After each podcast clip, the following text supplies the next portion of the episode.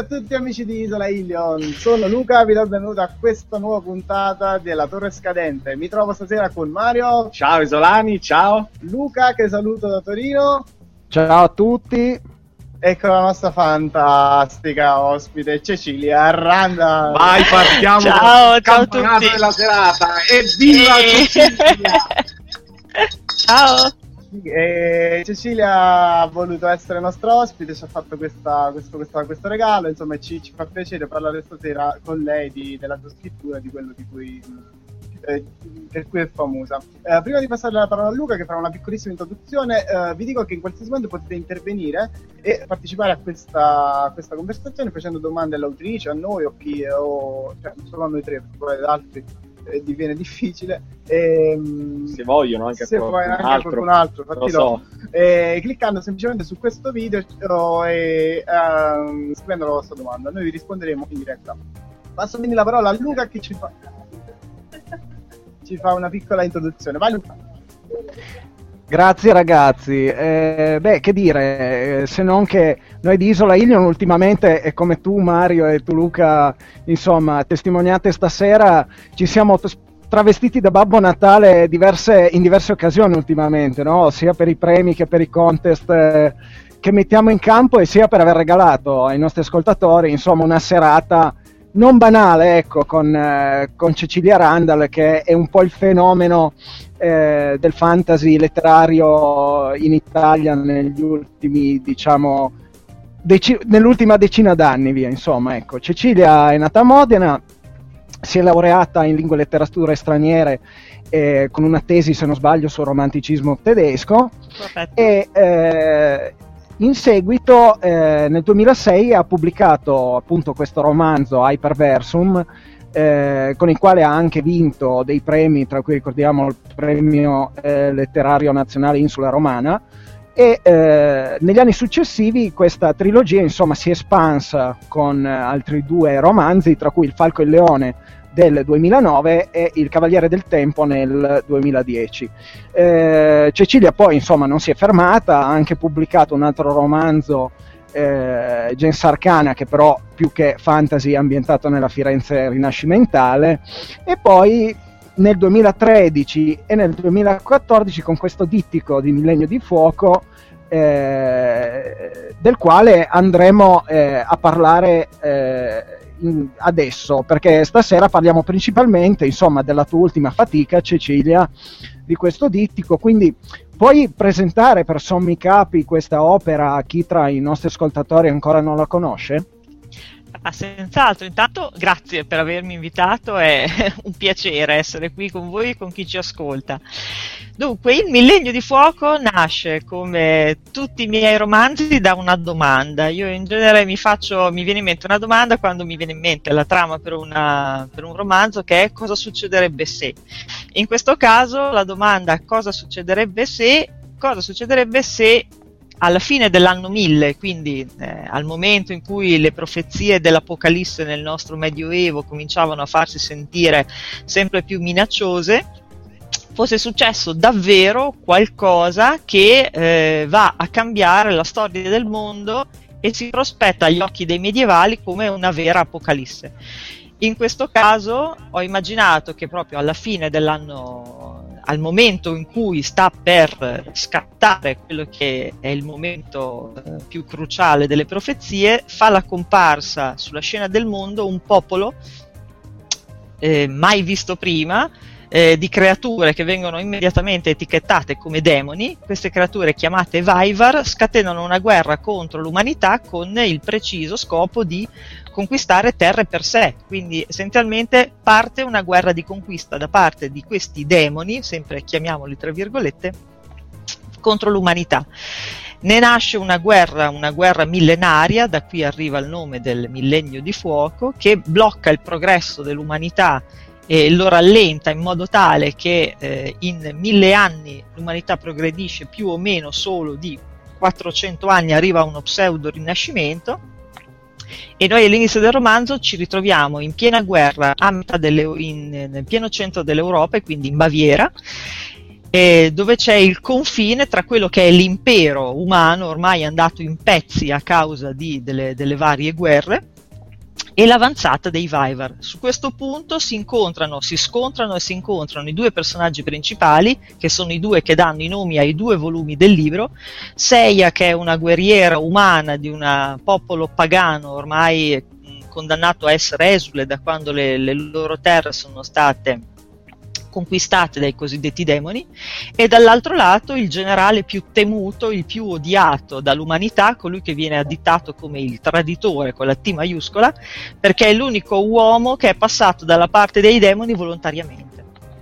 Tra l'altro facendosi trasformare in una creatura pluricentenaria assettata di vendetta eh, che ha causato in prima persona il crollo di quello che era l'impero umano i due si incontrano, si scontrano sul campo di battaglia e da lì si innescano una serie di avvenimenti, si innesca una serie infinita di, di avvenimenti, uno più eh, tragico dell'altro, che porta a una svolta non solo della guerra, ma anche molto probabilmente della storia dell'umanità intera. E poi non posso svelarvi più di così. Facciamo spoiler poi.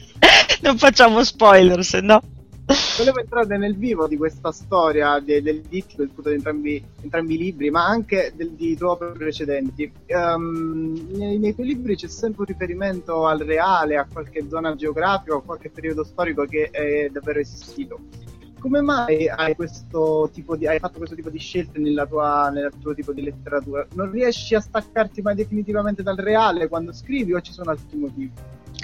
ma eh, sono un'appassionata di Medioevo da sempre e quindi eh, già, già, parto con eh, l'immaginario eh, che mi sono costruita nel tempo da Re Artù ai Cavalieri della Tavola Rotonda, ai Cavalieri, alle storie dell'Orlando Furioso e, e via discorrendo.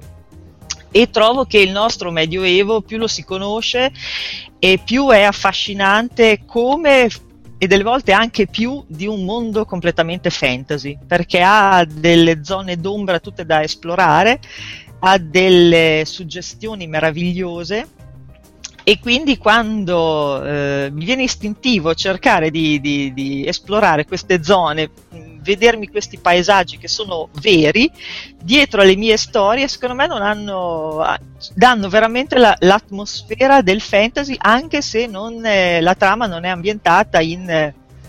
Un altro mondo, in un'altra dimensione.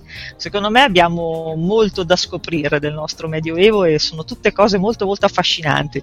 Per cui mi piace avere i miei personaggi che si, si muovono su uno sfondo reale. E c'è un'altra cosa che mi piace sempre fare con i miei personaggi, mi piace metterli di fronte a ciò che non si aspettano, per cui che sia il giocatore di ruolo che all'improvviso si trova nel Medioevo, oppure eh, il normale cittadino della Firenze del Rinascimento che si trova ad avere a che fare con eh, creature elementali, o in questo caso, nel caso del millennio di fuoco, gli umani che si trovano di fronte a questi cosiddetti demoni, eh, mi dà quella, quello sprone in più per scrivere, insomma, mi piace veramente mettere un, personaggio che a volte potremmo anche essere noi, nel caso di Hyperversum potremmo essere noi che all'improvviso ci troviamo nel Medioevo e metterli di fronte a questo mondo che è veramente terribile e affascinante come un mondo fantasy.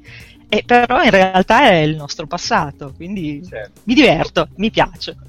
Cosa farebbe una persona normale catapultata in, eh. in quel contesto? Io ho sempre di... detto che sarei morta al capitolo 1, quindi eh. se, se, ci fossi andata io nel, nel, nel, Medioevo la trama finiva molto molto presto. Eh, quanti, quanti sarebbero morti? Ci scrive, ci scrive Iari, un nostro telespettatore, e vuole chiederti... I telespettatori non esistono più. Il nostro telespettatore. Ma perché io nasco come erede di Mike Bongiorno. Eh, che salutiamo, eh, che salutiamo buonanima. Ciao Cecilia, ci scrive Iari, volevo chiederti perché proprio la barriera eh, come, come sfondo ambientazione e non un luogo italiano. Eh, Mi serviva eh, il centro dell'Europa, proprio il centro geografico eh, dell'Europa, perché era comodo dal punto di vista tattico, bellico, eh, mettere il fronte della guerra proprio in quel punto. e poi perché parlando di Medioevo volevo ehm, mettere in gioco quello che è l'impero e che all'epoca non era più l'impero romano ma era già tutto spostato verso, verso la Germania. E, infine la Baviera è un posto che conosco, che ho visitato spesso, mi piace moltissimo e ha dei boschi e dei paesaggi che secondo me si adattavano particolarmente bene a questa trama. Infine, come dicevamo prima, mh, mm, ho studiato a fondo il romanticismo tedesco con tutto quello che ne consegue, per cui i mostri, gli spettri, l'eroe tormentato che ha appunto come sfondo queste, eh, questi boschi, i boschi che vediamo, queste montagne che vediamo della, anche della Baviera, mi è sembrato naturale quando ho voluto fare il mio personaggio romantico con la R maiuscola, quindi romantico dal romanticismo tedesco per eccellenza, metterlo proprio in quella regione. Che è infatti molto evocativa, infatti concordo. È però molto fantasy. È molto fantasy, sì. sì, Devo sì, sì sul passo precedente perché volevo farti una domanda inerente allo stesso discorso storico. Um, inventare già una storia, un'ambientazione non è facile, specialmente se si vuole creare oh, queste luci. Sopra... Comunque, se si vuole creare un, um, un'ambientazione, un'ambientazione fantastica. Quindi già può essere complicato creare una storia dei personaggi. Quando devi poi fare i conti con un passato che poi eh, ha, un, ha avuto un passaggio storico uh, diviene più difficile adattare, non lo so, le condizioni dei personaggi, la condizione del, del popolo, la condizione di, di, quello che rappresenti alla tua storia, oppure no? Cioè, Ma, uh, dover rispondere sia alla fantasia che al reale è più facile o più difficile? È più facile per certi versi e più difficile per altri. È più facile in alcuni casi perché eh, puoi documentarti.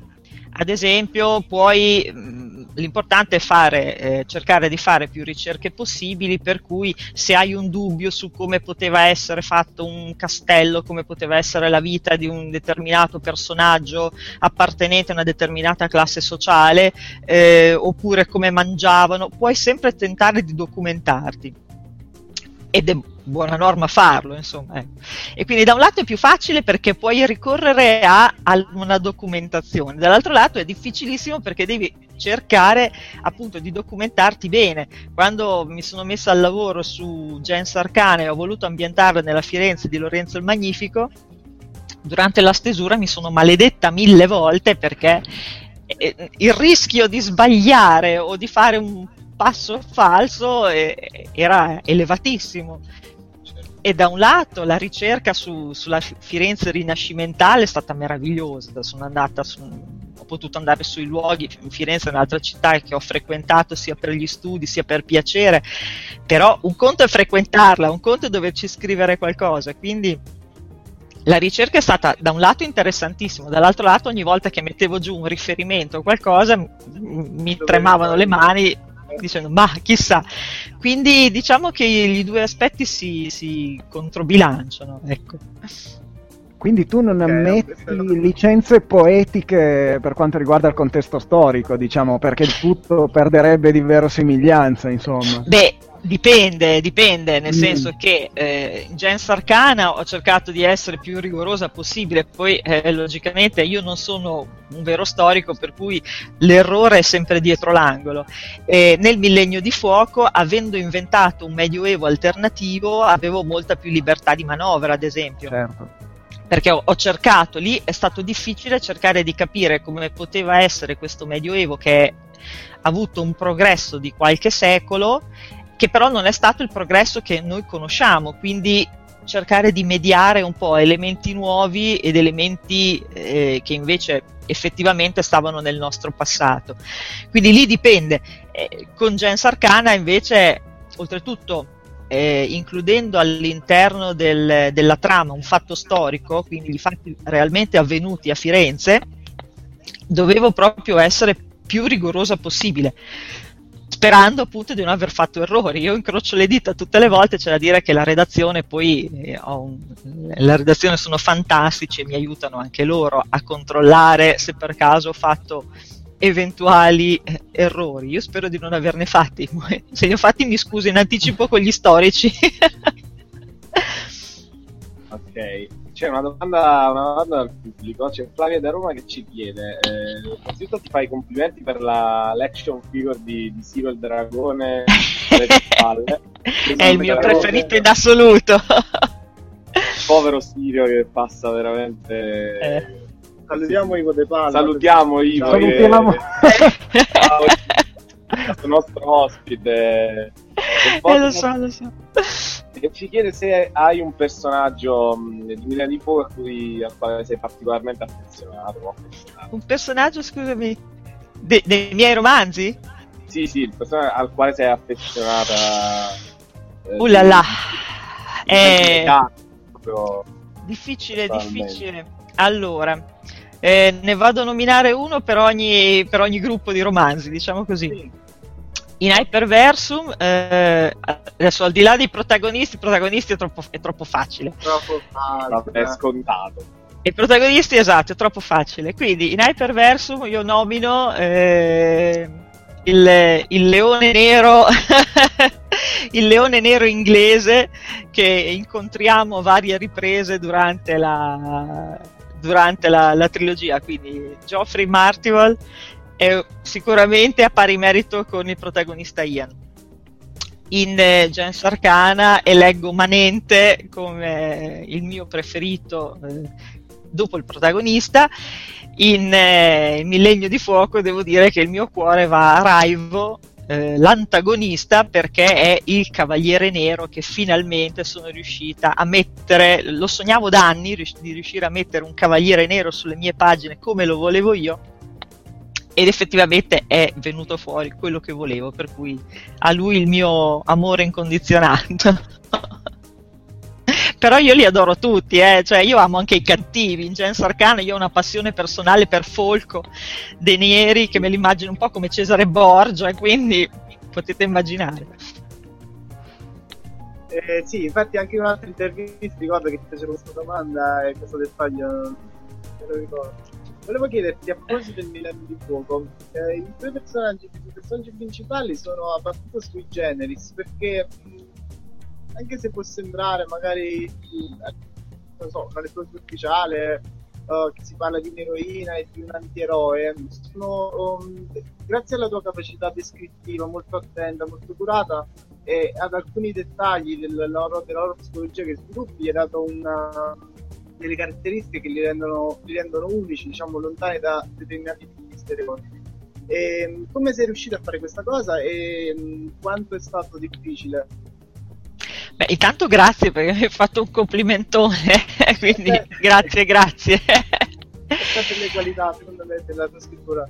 Dunque, guarda, è stato facilissimo per Raivo perché appunto è il cavaliere nero che sognavo di mettere sulla carta da anni, per cui ci ho pensato, ripensato, ho fatto prove tecniche, eh, prove tecniche di Raivo un po' qua e là in eh, vari scritti che poi non sono mai usciti dai cassetti e quindi lui era facile. È stato il momento di metterlo sulla pagina lo conoscevo talmente bene in ogni minima reazione che sapevo esattamente cosa avrebbe fatto, come, che cosa avrebbe detto, cioè lo conoscevo veramente in ogni singola sfumatura. 6 è stata difficilissima. La mia prima protagonista femminile, eh, proprio perché volevo renderla il più possibile a tutto tondo, è stata veramente complicata. Eh, abbiamo litigato io e lei, diciamo, per le prime 70 pagine del primo romanzo. Poi ci siamo capite, ci siamo chiarite e allora dopo andato, dopo siamo andati bene. Dopo anche lei sono arrivata a conoscerla fino all'ultima sfumatura però all'inizio è stato veramente, veramente duro. Non so perché, mi aspettavo in realtà il contrario, perché essendo un'eroina femminile mi immaginavo di riuscire a renderla con molta più facilità. E invece, invece no.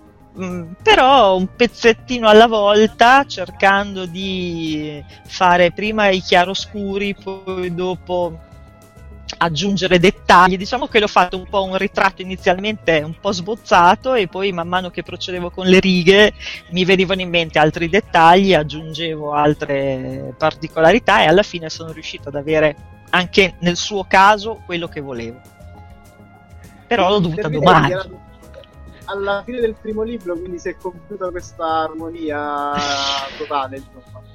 Mm, più o meno, a, non proprio alla fine, ma a metà. C'è da dire una cosa: stiamo parlando della prima, della prima stesura. Dopo ho potuto, a lavoro finito, sono tornato indietro e ho potuto aggiungere altri dettagli là dove magari all'inizio non li avevo messi. Quindi stiamo parlando della prima bozza proprio del, del romanzo. Ecco dopo si torna indietro, c'è il lavoro di Cesello, c'è tante cose da aggiungere, da fare. Eh, par- parlando proprio di Seiya, continuando così eh, esauriamo l'argomento protagonisti, Beh, mh, almeno a livello concettuale si può fare una certa analogia con, secondo me, eh, certe, certe, donne di, dei romanzi di Marion Zimmer Bradley.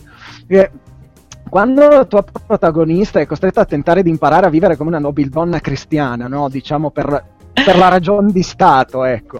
Io ho pensato subito a Viviane Morgan delle nebbie di Avalon, eh, che, che, vengono in contatto col cristianesimo, che le vuole sottomesse e segregate, no? in contrasto col mondo pagano, dove si sa che le donne ricoprivano ruoli politici e religiosi abbastanza di primo piano. Ecco, ecco Ma... quindi ti chiedo, questa no, lettura, cioè tu te la, ce l'avevi in mente, è una delle tue ispirazioni, ecco, oppure... Allora, io adesso so che mi attirerò le ire dei, eh, degli appassionati, io confesso di non aver mai letto un libro della Marion Zimmer ah, Bradley. Ah, attenzione, campanella polemica! Eh, lo so, adesso mi fate vedere il, camp- il cartellino rosso siamo, e... Siamo giornalisti cattivissimi noi cartellino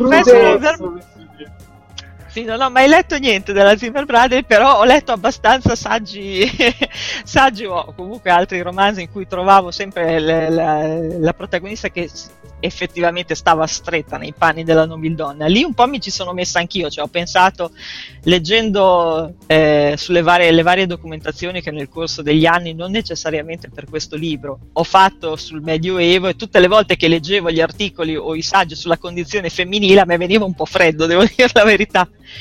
E quindi forse quella è stata una parte abbastanza facile da mettere giù, perché ho pensato come avrei potuto trovarmi io se mi chiudevano dentro una gabbia tipo la gabbia d'oro, un po', un po' di seia. Quello forse è stato più facile, più difficile è stato portarlo sul campo di battaglia. Perché certo. è talmente lontano, cioè, è un'esperienza molto lontana dalle mie, ecco, diciamo così. Ok, eh, Cecilia, voglio farti una domanda sul Rai, tu hai dichiarato anche in una nostra intervista di essere una grande fan di Star Wars del personaggio del Cavaliere Oscuro. Eh, Altro che... Richiama che richiama ovviamente, ovviamente l'indimenticato, l'indimenticata nemesi della, della saga di Star Wars. Innanzitutto volevo farti la domanda classica a base Star Wars che facciamo a tutti i nostri intervistati. Ma secondo te ci sta? Ci sta, ci sta. Cecilia, attenzione. Eh? Oddio, Cecilia, aspetta, vado in cuffia. La domanda è la seguente, attenzione. Han Solo o Ian Solo ha sparato o meno per primo. Via no, il tempo. Cioè, sì, certo Via che ha sparato per primo. No? Oh, perfetto, per finalmente qualcuno ci ha sì, risposto. Certo che ha sparato per primo, anzi, quella, la correzione che è stata fatta al film è una delle, delle cose che più mi fa star male ogni volta che riguardo si perde il 50% del carisma del personaggio. Con, con, con che si recupera a pieno dopo quando dice scusa se ho sporcato un po', che è una delle battute più belle di tutto eh, il film. Sì. Però, cioè, no, lui spara per primo, ma non esiste che spari solo per legittima difesa. E se no, eh, no, no, no. Certo. Spara eh, per primo. Assolutamente. Bravo, bravo, Ma Cecilia come, come Star Warsiana come vede questo nuovo episodio? Oddio, sono molto molto spaventata. Speriamo bene. Adesso mm, non so, ho visto quelle poche immagini che poi girano in rete. Un pochino mi ha dato da fare il, il robottino che rotola, ecco un po' la scenetta comica del robottino che rotola un po', un po mi ha mi ha un po' destabilizzata. Però sospendo il giudizio. Ok, quindi tra, tra, tralasciamo totalmente la, la crossguard della, della spada laser. E... Ma guarda, cioè, quella ti posso... ero talmente traumatizzata dal robottino rotolante che la, la, spada laser l'ho accettata così per fede. Ah, vero. Esatto, è passata eh sì. il male minore. Sì, il male minore. ok. Step 8 ci scrive quale personaggio ti ha causato più impegno? Vabbè, Seiya, come, come dicevamo, Seiya sicuramente, eh, perché è stato difficile metterla, metterla sulla carta. E Angelo di Gens Arcana, ma non posso dirvi perché, perché se qualcuno ha letto il libro gli faccio uno spoiler clamoroso. Eh, quindi sì, quello non, non posso dire perché, ma è stato ho sofferto veramente con quel personaggio che mi piace tantissimo, però ho sofferto tanto con lui. Quindi sono stati i due personaggi più difficili, diciamo. Ok, e c'era un'altra domanda da Iari che salutiamo. E... Ciao Iari. Te, te sei nelle vicinanze, portaci qualcosa da, da mangiare, qualche bibanda per, per sostentare la nostra diretta. Chiede, c'è un personaggio c'è un personaggio storico che magari è saltato fuori durante le tue ricerche che ti ha particolarmente colpito o al quale ti sei ispirata? Beh, mh, mm, Cesare Borgia del Rinascimento, anche se in questo caso io non, non, eh, non, lo incrocio nemmeno. Lui mi ha ispirato a partire dal suo eh, ritratto che è famosissimo, che si vede in, t- in, tutti i libri di storia dell'arte, lui mi ha ispirato il, il personaggio di Folco, come aspetto fisico se non altro. Poi sono rimasta molto colpita vari, dalla dinastia, un po' dei re francesi che ho incrociato in, in Hyperversum, anche se in realtà San Luigi, eh, Re Luigi, San Luigi, che diventerà San Luigi, lo vedo soltanto di striscio perché è un monello di un anno e mezzo quando, quando lo vedo nella, nella, mia trama, però ad esempio Filippo Augusto, anche lui re di Francia, mi ha colpito particolarmente, eh, anche se è un personaggio comunque secondario, perché non essendo un romanzo storico ce lo teniamo comunque sullo sfondo. Però in effetti la, la, Firenze e poi il Rinascimento ha il suo perché, per cui alla fine la parte storica che mi ha colpito di più è sempre quella di Firenze, Lorenzo il Magnifico e Cesare Borgia, diciamo. Che non salutiamo, lo dobbiamo salutare. Salutiamo, è Natale, ciao Cesare. Ciao, fai ciao, bravo. Ciao, ciao, sempre. Dai Luca, volevi fare una certa domanda?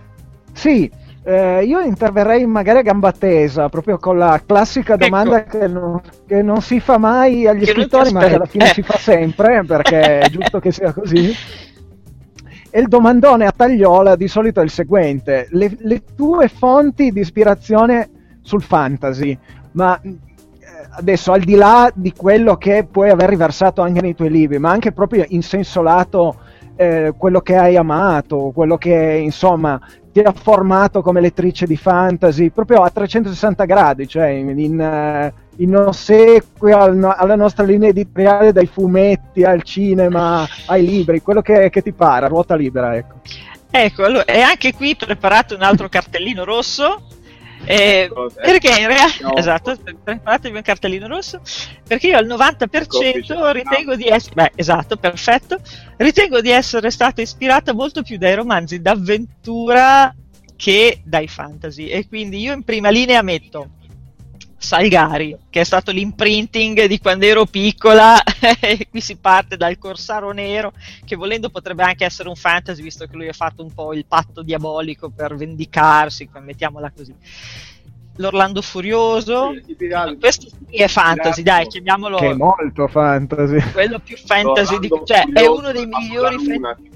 Eh, esatto, cioè Astolfo con l'ippogrifo Astolfo. che va sulla luna è uno dei, dei, dei migliori fantasy che, che, voglio dire, e l'abbiamo pure scritto in Italia e non ci hanno ancora fatto un film, tra le altre cose, gravissima questa faccenda. Peter Jackson, ti prego, esatto. non prendere i diritti per fare l'anno furioso, non lo fare perché dopo l'ultimo film possiamo chiudere. Grazie, ciao Peter Jackson. Non fatemi spoiler che non... Cartellino rosso a Peter Jackson in diretta. Aia, ciao Peter. Aia. Ciao Peter! Ciao. Beh, poi dunque, dunque, diciamo, poi c'è stato Scott con Ivano, eh, Dumas e chi, chi, più ne ha più ne... insomma, quelli i, i classici dell'avventura Cappa e spada. tutti che li ho visti. Sì, sì, assolutamente sì. E metteteci Re Artù e i Cavalieri della Tavola Rotonda. E lì tutto sommato un po' nel fantasy ci torniamo con la eh, Fata Morgana, eh, altro che via dicendo. E quindi le mie ispirazioni principali sono quelle. Poi, dal punto di vista dei film, sicuramente l'imprinting del Cavaliere Nero è arrivato da Guerre Stellari. Quello mm, che, e volendo, è un fantasy bellissimo, perché Guerre Stellari è un fantasy tutto sommato. Sì. Togliamo le diciamo. astronavi, Imposta- è i cavalli. come una favola in realtà. Esatto, eh, ci abbiamo tutto, il cavaliere nero, l'imperatore cattivo, Sì, la sì, principessa in pericolo, il giovane cavaliere che la va a salvare, più di così, più fantasy di così. Sì, sì, sì. Arrivando ai metri. Eh, esatto, esatto, Protagonista, Arrivando antagonista, i giullari, esatto. il cioè, viaggio. No, no, il no, viaggio. assolutamente. eh, le- le- il mago barra stregone che poi in realtà diventa il maestro del giovane apprendista cavaliere, quindi ne abbiamo altro che, altro che. cinema tantissimo però per arrivare al Signore degli Anelli eh, io l'ho conosciuto molto tardi il Signore degli Anelli l'ho, l'ho letto che ero all'università. Quindi l'imprinting io l'avevo già ricevuto da altre cose. Poi da lì dal Signore degli Anelli pe- si, è, si è aperto un, un mondo dopo ho letto di tutto.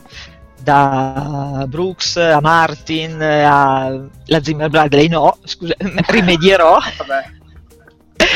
la Rowling eh, e- cioè, met- mettiamoci tutto, tutto, tutto quello che è, però sono arrivati molto, molto, molto di recente. Sono più letture che faccio adesso, l'imprinting sono i romanzi d'avventura. Eh, perfetto.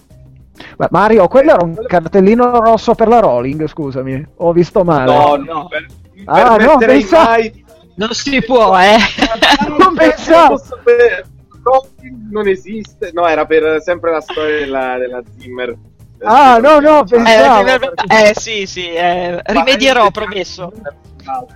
Nipote di Hans Zimmer. eh, Comunque, che so- vabbè, poi sulla Rolling c'è tutto da parlare, qualche cartellino ci sarebbe. Però andiamo, andiamo avanti. Eh, volevo chiederti una cosa, parlando di un'altra tua passione, che è quella per, il- per il periodo romantico, per quello e per quell'ambientazione un po' gotica che hai fatto comunque mh, con l'ambientazione della barriera, e di cui parlavamo prima, che hai in cui hai introdotto oh, Millenio di Fuoco. Proprio per questo avevamo una domanda, no? Sì, grazie Luca per questo aggancio.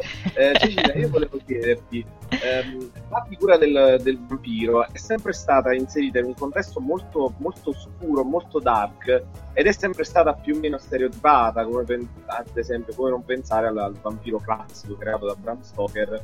Ehm, e nella tua saga, voglio dire, inserisci questo elemento ehm, eh, in un ambiente anch'esso oscuro, anche dark fantasy.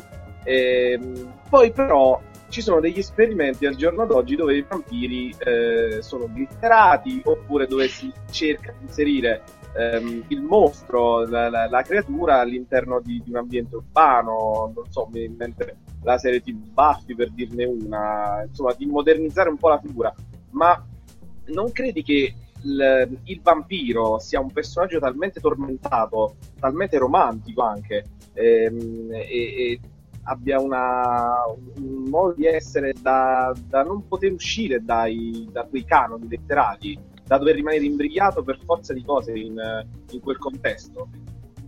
Ah, non so, no, direi, direi di no. Ci sono tante ambientazioni che possono essere cupe e includere la figura del vampiro, però intendendola come in un certo senso eroica.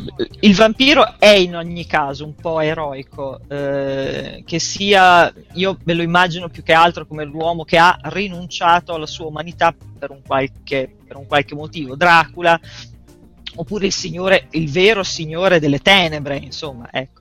E tutto sommato ci sono dei luoghi anche adesso nella modernità, io me lo immagino bene sullo sfondo di una metropoli, ad esempio, eh, il vampiro nella sua concezione classica, terribile, malefico, assassino, sullo sfondo di una bella metropoli, che può essere tanto scintillante nei suoi grattacieli quanto buia non appena scendiamo a livello della strada. Quindi per me non necessariamente deve essere confinato nell'Ottocento, diciamo. Ecco. Certo che eh, mi dispiace, cioè è più difficile rendere la figura, è molto difficile rendere la figura del vampiro totalmente positiva. Ecco, quello è già più complicata perché tutto sommato il vampiro è una creatura assassina, è un predatore e farlo passare proprio dalla parte dei buoni diventa difficile, bisogna essere veramente molto molto molto bravi per fare una cosa di questo genere. Io non mi ci metto, non ci provo. È difficile. Ok. Eh beh. Una personalità molto negativa. Eh. Senti, eh, cioè, abbiamo un'altra domanda, sì, dal, sempre dal, dal, nostro Stefano. Dalla regia, incredibile. Dalla regia che ci lancia questa domanda del nostro Stefano, un altro appassionato di questo campo, eh, che ci chiede, ti chiede come riesci ad inventare i capovolgimenti di trama che tanto caratterizzano i tuoi libri. Aspettate perché mi sa che abbiamo un piccolo problema di connessione. Ripetimi la domanda, per favore. Ok, come riesci ad inventare i capovolgimenti ah, di trama che okay. tanto caratterizzano i tuoi libri? Oh là là, è una domanda difficile. È difficile rispondere perché io lo faccio in modo molto istintivo. È difficile riuscire a dire come in, eh, vado molto a orecchio. Alcuni, per alcuni versi io credo che scrivere sia un po' come comporre musica. A un certo punto capisci che in un in una determinata situazione, a un determinato punto del libro ci deve essere o un cambio di ritmo o una svolta o appunto un, un colpo di scena, però non sono così premeditati, è difficile che io lo sappia proprio all'inizio, a meno che non si tratti di un punto fondamentale della trama. E diciamo che il, probabilmente quello che mi guida è sempre il tentare di spiazzare i miei personaggi molto prima del lettore, cioè io devo spiazzare il mio personaggio, mi diverto a spiazzare i miei personaggi. E in questo caso li metto appunto di fronte a, a, ciò che non si aspettano, però io spero che non si aspetti neanche il lettore a questo punto, per cui se il risultato è un colpo di scena efficace, ancora meglio. Io ci spero, insomma, ecco. Però non tutti sono così premeditati ed è difficile spiegare come mi vengono in mente. Mm, è concatenando gli eventi, a un certo punto io capisco che il personaggio è arrivato al punto giusto per avere una trasformazione. Può avere un miglioramento, un peggioramento, un'evoluzione, l'importante è quello. E per evolvere deve comunque affrontare un cambiamento che può essere anche molto repentino.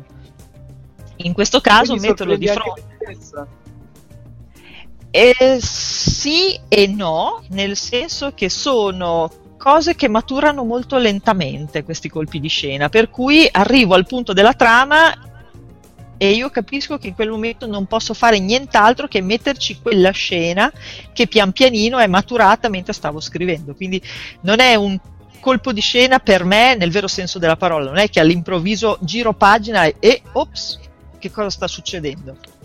Però magari nei giorni precedenti, nelle settimane precedenti che ho impiegato a scrivere per arrivare a quel punto, ho cominciato a ricamare su quest'idea, qui potrei metterci determina- questa determinata svolta e quando arrivo al punto ormai è matura, insomma, so che la devo fare. È abbastanza difficile. Eh, sì, esatto, è una maturazione graduale, diciamo così. Metto il, il, il seme viene piantato molte pagine prima e man mano che io procedo con la scrittura questo seme germoglia fino a che arrivo al punto giusto che è maturo da prendere, da cogliere il frutto insomma. Che poetica però, eh. Vabbè, una scampanata facciamo perché, perché ci sta, perché, che meraviglia. ehm, ok, io volevo parlare di. Volevo chiederti una cosa in merito al discorso della grafica, però volevo. Forse Luca aveva qualche altro dettaglio da chiederti in merito al libro, non lo so. Ma io mh, più che altro mh, volevo così fare un attimo, magari andare indietro un attimo riguardo alla tua produzione letteraria di insomma qualche anno fa. Eh, perché a me eh, piace sempre così sentire come i vari autori si confrontano con quello che hanno scritto, magari a distanza di tempo. Eh, su quello che, era, che è stata appunto la loro produzione letteraria, magari agli inizi, no? Quindi volevo chiederti, tu adesso, eh, 2000, fine 2014, riguardando i tuoi primi eh, cicli, i tuoi primi romanzi tipo Hyperversum o, Gens Arcana o questi romanzi qua, li vedi ancora, cioè, magari rileggendoli o ripensandoci, eh, ti rapporti con loro ancora come quando li avevi scritti oppure ti ritrovi a pensare anche in, rapporto a quello che stai scrivendo adesso, ah ma lì avrei scritto magari un'altra cosa, l'avrei impostato in modo diverso? Allora, dal punto di vista della trama, no, non cambierei una singola scena di quello, ho, di quello che ho scritto. Doveva succedere esattamente così nella trama, non cambierei niente dal punto di vista dello stile riscriverei da capo tutti i primi libri. Ecco, perché la domanda perché... voleva approdare a questo, nel senso lo, lo, lo stile, diciamo il linguaggio eh, di Hyperversum è molto diverso, anche proprio sì. come livello, rispe- no, come livello di probabilmente di età al quale è rivolto, credo anche da un certo punto di vista, rispetto a, a Millennio di Fuoco, per esempio, dove insomma le scene non sono, non sono mandate a dire, ecco, diciamo. Ma eh, lì c'è stato un, eh, un, doppio processo. Da un lato, diciamo che in questi dieci anni eh, anch'io ho avuto delle esperienze nel mio vissuto personale che mi hanno portato a, ad atmosfere sempre più cupe per poi probabilmente da adesso in poi spero di ritornare ad atmosfere un pochino più luminose. Quindi già questo ha portato un determinato cambio nel, nello stile. E poi c'è da dire che eh, fortunatamente non si finisce mai di imparare, per cui dal libro dell'esordiente che eh, ha potuto lavorare eh, con un editor di professione, quindi già comunque è molto migliorato il libro pubblicato, eh, ho imparato tante cose dalla pubblicazione del primo, del primo romanzo, però ogni romanzo ho imparato sempre qualcosa in più, ho potuto lavorare con editor diversi e ciascuno di loro, tra l'altro tutti bravissimi, mi ha insegnato qualcosa in più. Per cui un po' è cambiato il mio modo di sentire, un po' è cambiato il mio modo di scrivere perché è inevitabile nel corso degli anni che hai eh, un'evoluzione. Si spera in meglio, poi questo però lo giudicheranno soltanto i lettori. E poi dopo prendi, diciamo, conquisti punti esperienza come, come, i giocatori, come, i giocatori, di ruolo, lavorando con dei professionisti bravissimi che eh, ti fanno notare dove sono i punti più deboli del tuo stile eh, e dove si può migliorare e con i quali delle volte hai anche delle discussioni in punta di coltello proprio, no io questo aggettivo lo voglio tenere, no ma è ridondante, no ma io lo voglio lo stesso oppure togliamo il soggetto, no lo lasciamo e via discorrendo, si impara tantissimo. Eh, cioè, ci sono cose che soltanto un, eh, un editor eh, può, può, insegnarti e nonostante la prima reazione, quando ti torna indietro il manoscritto e vedi tutte le note dell'edito, la prima reazione è sempre no, no, no, no, ma no, ma no, ma no, assolutamente no. Ma Poi se però... Eh, esatto, ma guarda, no, assolutamente no, questo non si cambia, questo si lascia così. In genere la prima reazione è quella di rifiuto. Poi dopo ti metti lì con calma e cominci a capire a leggere per bene tutte le note e vedi effettivamente dove puoi migliorare, dove puoi usare una parola quando invece ne hai usate tre. Eh, quindi sì, se potessi io i miei libri li riscriverei tutti da capo. Probabilmente poi tra dieci anni riscriverei anche il millennio di fuoco, cioè... Chiaro, remake, chiaro. Ovvio. Ovvio. Però delle trame non si cambia niente. È questo che volevo dire. Arriveremo poi alla trattazione cinematografica e vedremo poi cosa ne pensi di come lo, lo, lo metteranno insomma, in scena. Peter, ciao Peter, cioè, mi raccomando. Ciao, Peter. no, interessante. Per Beh, immagino che Cecilia vorrà scegliere gli attori a quel punto, perché giustamente... sì, è fondamentale. eh, scusa. Proprio, su questo, proprio su questo, due Lucca Comic fa, Licia Troisi ci raccontò perché si vocifera il fatto di una possibile traduzione cinematografica della sua prima trilogia. E lei proprio ci disse: Mi piacerebbe vedere Nihal nel ruolo di. cioè Natalie, Natalie Portman. nel ruolo di Nihal. E quindi è Ah, stato interessante perché poi ragionare su personaggi che hai sempre visto nel libro, con delle illustrazioni, e vederli in una pellicola cinematografica. Quindi qu- quando fra dieci anni lo riscriverai e ci sarà anche il film, insomma, poi ne riparleremo. Poi ne riparleremo, sì, sì, ne riparleremo molto più avanti, temo. Mi sembra un Natalie po' fuori budget non la. Portman, ma Ah, insomma. Natalie? Natalie, sei sempre splendida. Ciao. Natalie. Lei ci legge, condivi- ci retweeta anche. È incredibile. Eh, sì, sì, sì, lei ci adora proprio la follia. Però attenzione una domanda. Una domanda, allora abbiamo eh, un paio di domande da casa, non so le, le ultime.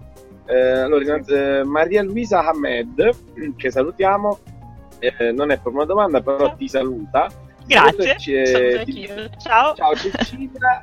Ciao Cecilia, vorrei ringraziarti perché, sta- anzi, devo fare la voce un po' da Maria, da Maria Luisa, quindi Vai. ciao Cecilia. Vabbè, magari è più grande. Ciao Cecilia. Vabbè, vabbè, normale, dai. Vabbè. Ciao Cecilia, vorrei ringraziarti perché è stato grazie ai tuoi libri che ho scoperto il piacere della lettura. Ora non esco mai senza un libro con me. Manente di Jens Arcana e Daniel eh, di Perversum sono due personaggi che porterò sempre nel cuore. Mamma mia. Faccina sorridente. Eh, cioè. questo è un grandissimo regalo, un regalo di Questo Natale con i fiocchi. Di cui vive uno scrittore. Sì. No, ma poi, cioè, A livello in... Sì, sì, scusa. altro che... No, scusami, ti ho interrotto io, vai, vai. No, no, no, era finita lì la... Sì, è veramente ciò per cui, per, per cui vive uno scrittore ed è un regalo, è un regalo bellissimo. Cioè, il fatto che qualcuno mi dica eh, ho imparato ad amare la lettura leggendo dei tuoi libri, intanto mi rende non fiera di più. Perché se, se sono riuscita a far fare un passettino in quello che è il meraviglioso mondo dei libri a, a qualcuno, io sono solo orgogliosa perché si parte da un libro, quei libri sono come le ciliegie, uno tira l'altro e dopo si scoprono mondi meravigliosi, fantastici, per cui se sono riuscita con una delle mie storie a fare in modo appunto che eh, ci sia un- qualcuno che si appassiona al mondo dei libri, beh, altro che regalone. grazie. Ma- grazie, grazie.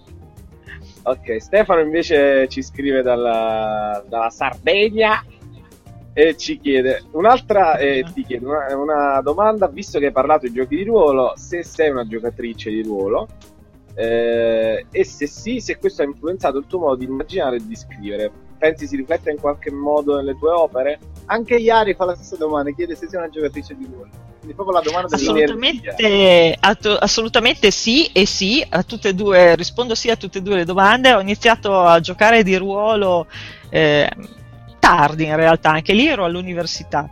E poi però nel giro di un paio di partite ho imparato che la parte più divertente del giocare di ruolo è fare il master. È, è vero, è verissimo, è la, parte, vero. è la parte più divertente, almeno per me era la parte più bella, inventare le avventure e poi proporle sì. in Eh, sì, esatto. E E beh, ma da creatrice sia- di mondi... Eh, è eh, sì, sì, normale, ma eh. infatti, ma infatti, ed è, eh, secondo me, è stata importantissima come palestra per, per scrivere, perché eh, ti aiuta, quando crei una, un- in questo caso un'avventura, ti aiuta però a prevedere, nel limite del possibile, tutte le reazioni dei tuoi personaggi. E questo ti aiuta anche a pensare se il tuo personaggio, invece all'interno di un romanzo, fa una determinata scelta piuttosto che un'altra, si comporta nel modo A piuttosto che nel modo B, per un motivo. L'importante è che i personaggi all'interno di un romanzo facciano, eh, dicano eh, qualcosa per un motivo che sia valido, altrimenti la trama è campata in aria Certo. e ragionare dal punto di vista del master che deve da- a un certo punto, se devi costringere i giocatori a fare una determinata scelta, devi rendere anche l'ambiente in modo che vengano invogliati ad andare in una determinata direzione piuttosto che in un'altra, devi cercare di prevedere tutte le possibilità e io credo che questo sia molto importante dal punto di vista, almeno a me ha aiutato molto dopo per creare le trame. È quello Perché... che sostiene scusami, è quello che sostiene per esempio anche quando l'abbiamo intervistato a Luca, Jeremy Crawford, uno degli autori Wizard della nuova edizione, che sostiene esattamente quello che tu dici, cioè che molti scrittori eh, si sono anche bravi scrittori fantasy sono formati e anche si sono anche creati un, eh, una tecnica partendo da, appunto dal dungeon mastering e, e questo sì. lo rendeva orgoglioso ecco. ci disse sì, sì. questa cosa è verissimo anche perché eh, e questa è una cosa che eh, quando, quando, la dico in genere tutti mi guardano con gli occhi sgranati, eh, ma è vero, e potete chiedere a chiunque scriva delle, delle, delle trame, vi confermerà che è così. I personaggi di un romanzo non è detto che fanno quello che vuoi tu, anzi spesso e volentieri fanno quello che vogliono loro, esattamente come i giocatori di ruolo. Per cui devi anche in quel caso tentare di indirizzarli nella, nella direzione giusta. E non è sempre facile. Beh, eh, faremo quindi prima o poi una partita insieme, così vedremo tutti sì. questi aspetti. Ah, anche perché qua siamo tutti giocatori da tempo immemorabile, ah. credo. Quindi... Eh, io, io, purtroppo adesso, tra l'altro, con eh, il pupo appena nato, ho sempre meno tempo, ma rimpiango tantissimo quando potevo giocare di ruolo tutte le settimane. E, va bene, io volevo chiederti una cosa mh, mm, inerente a quello che accennavo prima e poi magari ci abbiamo anche alla chiusura così non ci trattiamo troppo.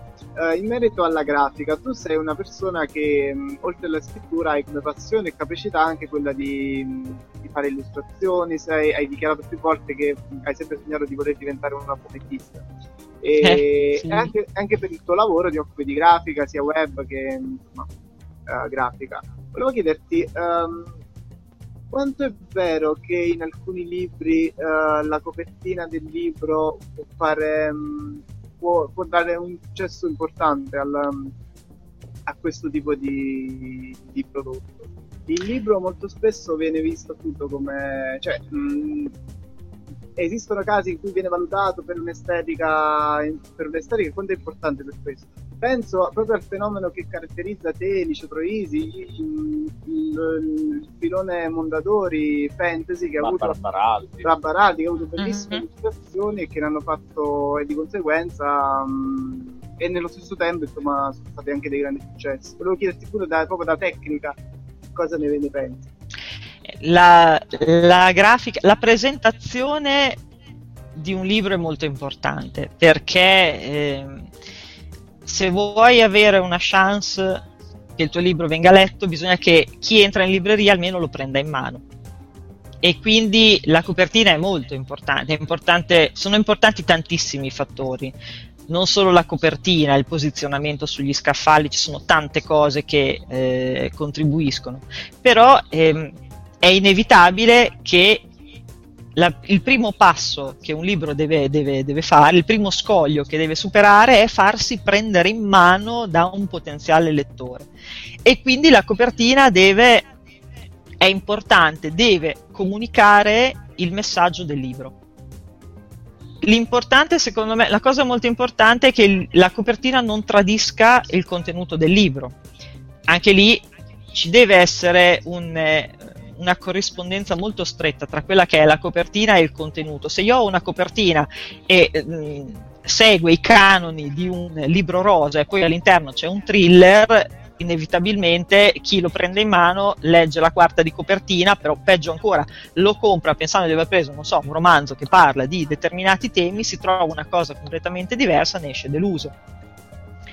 Quindi è importante che la copertina non tradisca il messaggio del libro, e soprattutto la copertina, se fossimo in tv si direbbe la copertina deve bucare lo schermo, in questo caso siamo in una libreria e tra migliaia di altri tomi la copertina deve per forza attirare l'attenzione. Il problema è che tutte le copertine tentano di attirare l'attenzione, quindi è veramente un lavoro difficilissimo azzeccare la, la copertina giusta.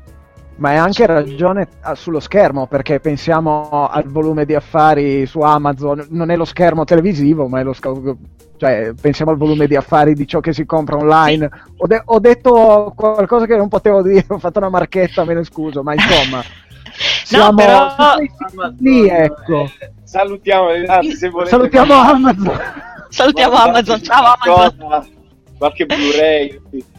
Vabbè, Però qui si apre, si apre tutto un altro discorso ancora, perché se fino a poco tempo fa le copertine dovevano funzionare sullo scaffale di una libreria, esatto, adesso le copertine esatto. devono funzionare anche in una miniatura magari di 150 pixel per cento o ancora esatto. meno. Quindi si tratta di avere una copertina che anche quando è grande come un francobollo deve attirare a sufficienza l'attenzione, a maggior ragione su uno scaffale come quello di Amazon che è sterminato. Quindi è sterminato. diventa ancora più difficile questa, il, il, il, il, discorso di progettare le copertine diventa ancora ancora più difficile.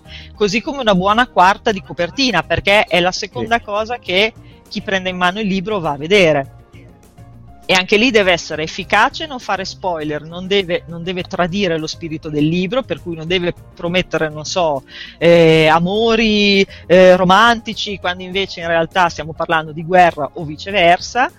E anche quello, il dono della sintesi, perché anche lì di nuovo dopo ci ritroviamo che dobbiamo riportare la quarta di copertina su Amazon o su un altro book, eh, bookstore che troviamo online deve essere efficace in pochissime righe. Va bene. Ehm, ci è piaciuto molto questo excursus. Io volevo però... chiedere ancora una cosa, se possibile. Vai, vai, ah, vai. Io sono qui per, a disposizione. no, visto che stavamo parlando, appunto, prima hai parlato di Star Wars, che come dicevi tu non è proprio fantascienza propriamente detta, però comunque insomma rientra nel novero.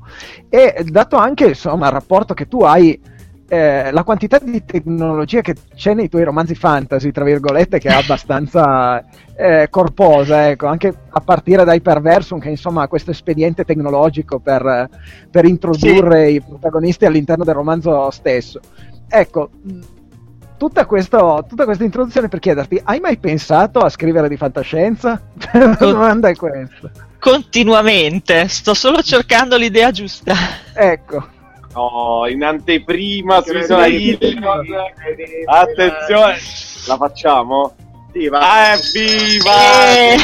Lo scoop, lo scoop natalizio di Isola Ilion. A marzo 2020. Breaking news di fantascienza di Cecilia magari sono, sono, a caccia dell'idea giusta ma prima o poi arriva arriva non vedo l'ora di poter scrivere di fantascienza che è un'altra grande passione Vabbè, Tocca ora... prendere parte a qualche GDR fantascientifico.